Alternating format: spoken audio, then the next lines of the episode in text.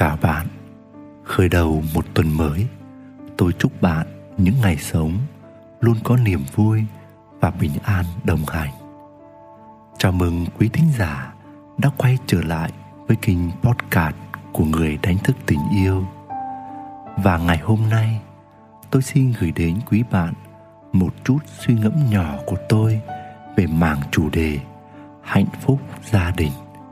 Tôi hy vọng mình sẽ gợi ra được một góc nhìn để giúp bạn chạm được sâu hơn những kết nối bên trong của chính bạn. Xin mời quý bạn lắng nghe.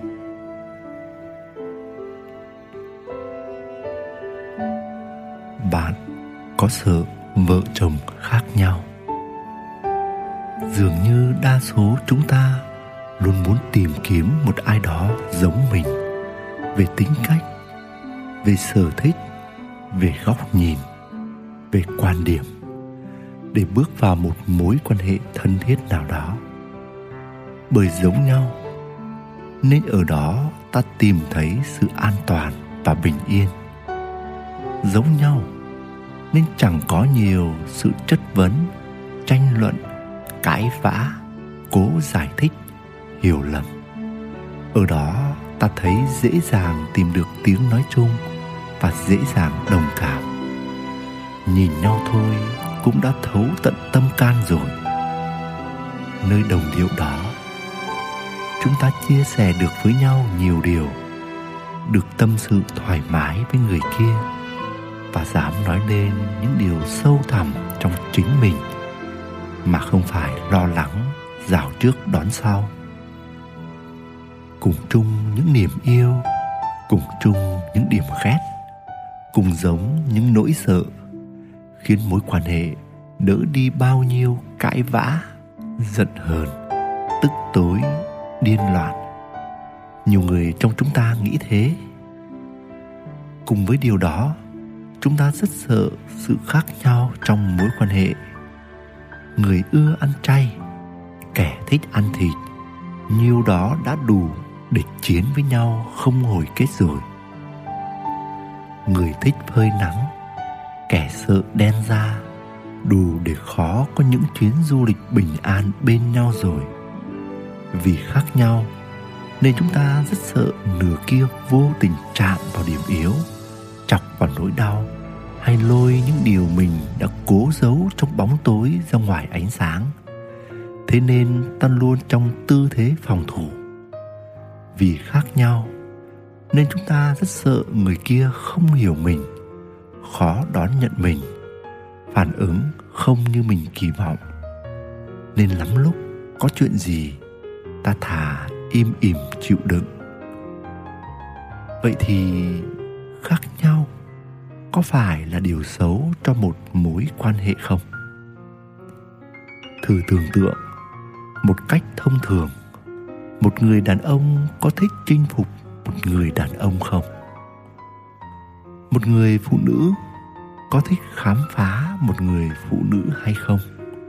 Chẳng phải chúng ta luôn bị thu hút bởi những thứ khác nhau, thích thú với những thứ khác lạ, hào hứng với những khác biệt hay sao? Khi chúng ta bảo rằng, tôi thích cô ấy, tôi thích anh ấy vì cô ấy hay anh ấy rất cá tính, thì chính là vì cô ấy hay anh ấy có tính cách khác mình, thậm chí khác với số đông. Một chút nhớ lại thân phận chính mình. Chẳng phải chúng ta là vốn là một linh hồn thuần khiết và đủ đầy, nhưng khi hạ rung động để đi vào thế giới 3D này để trải nghiệm chúng ta ở tình trạng bị phân mảnh. Và hành trình sống ở đây là để chúng ta tìm lại sự hợp nhất cho chính mình, cũng là hợp nhất với vũ trụ.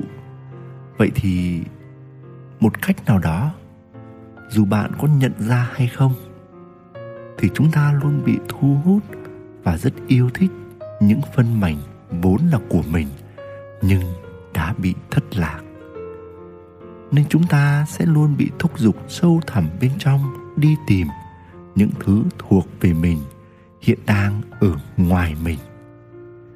Trên đường đi gom góp để lắp ghép lại cho hoàn hảo, ta gặp người khác mình và ta bị hút và mạnh mẽ.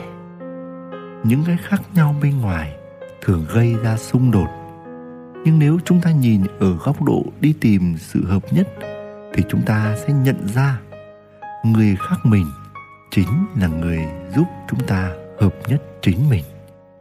Thật vậy, sự khác nhau ấy khi nhìn ở sự thuần khiết và đủ đầy thì sự kết hợp với nhau sẽ tạo ra những bước chuyển hóa và nâng cấp về tâm thức.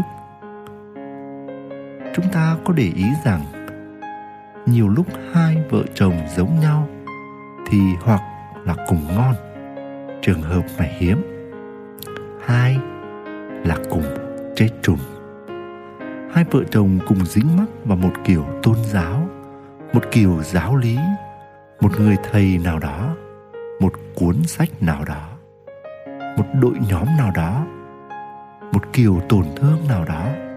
Vậy thì ai có thể kéo ai ra khỏi sự dính mắc hay xa lầy đó? Ở cuộc hôn nhân của mình. Trước đây tôi từng cho rằng vì tôi đi theo hướng phát triển về tinh thần, tu tập tâm linh này nọ, nên tôi thấy mình ngon hơn vợ, level cao hơn vợ.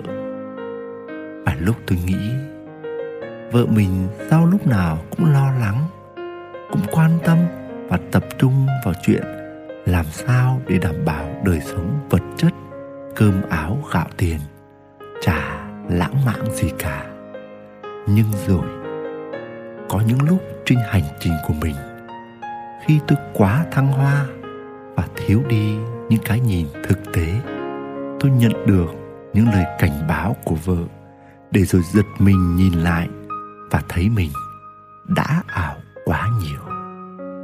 Ngược lại, tôi cũng nhìn thấy được những góc khuất của vợ mà cô ấy không thấy, để giúp cô ấy bớt dính mắc vào cảm giác an toàn, để mở rộng tâm trí, nuôi dưỡng đời sống tinh thần và cân bằng hơn.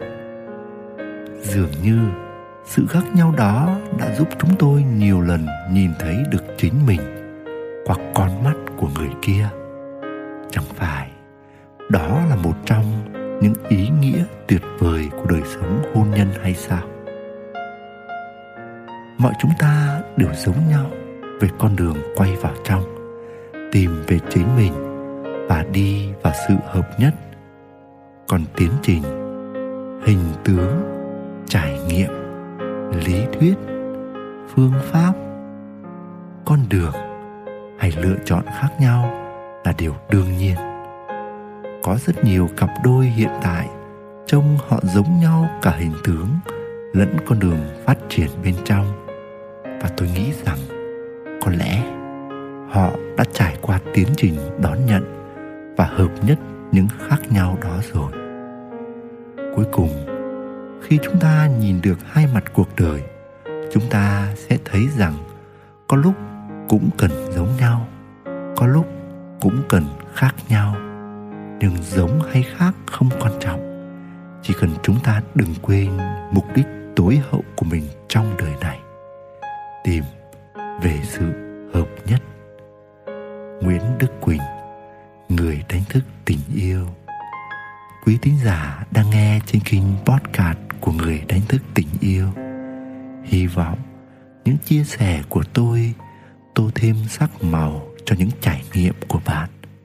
Chúc bạn luôn tìm thấy bình an và niềm vui giữa cuộc đời. Xin chào và hẹn gặp lại.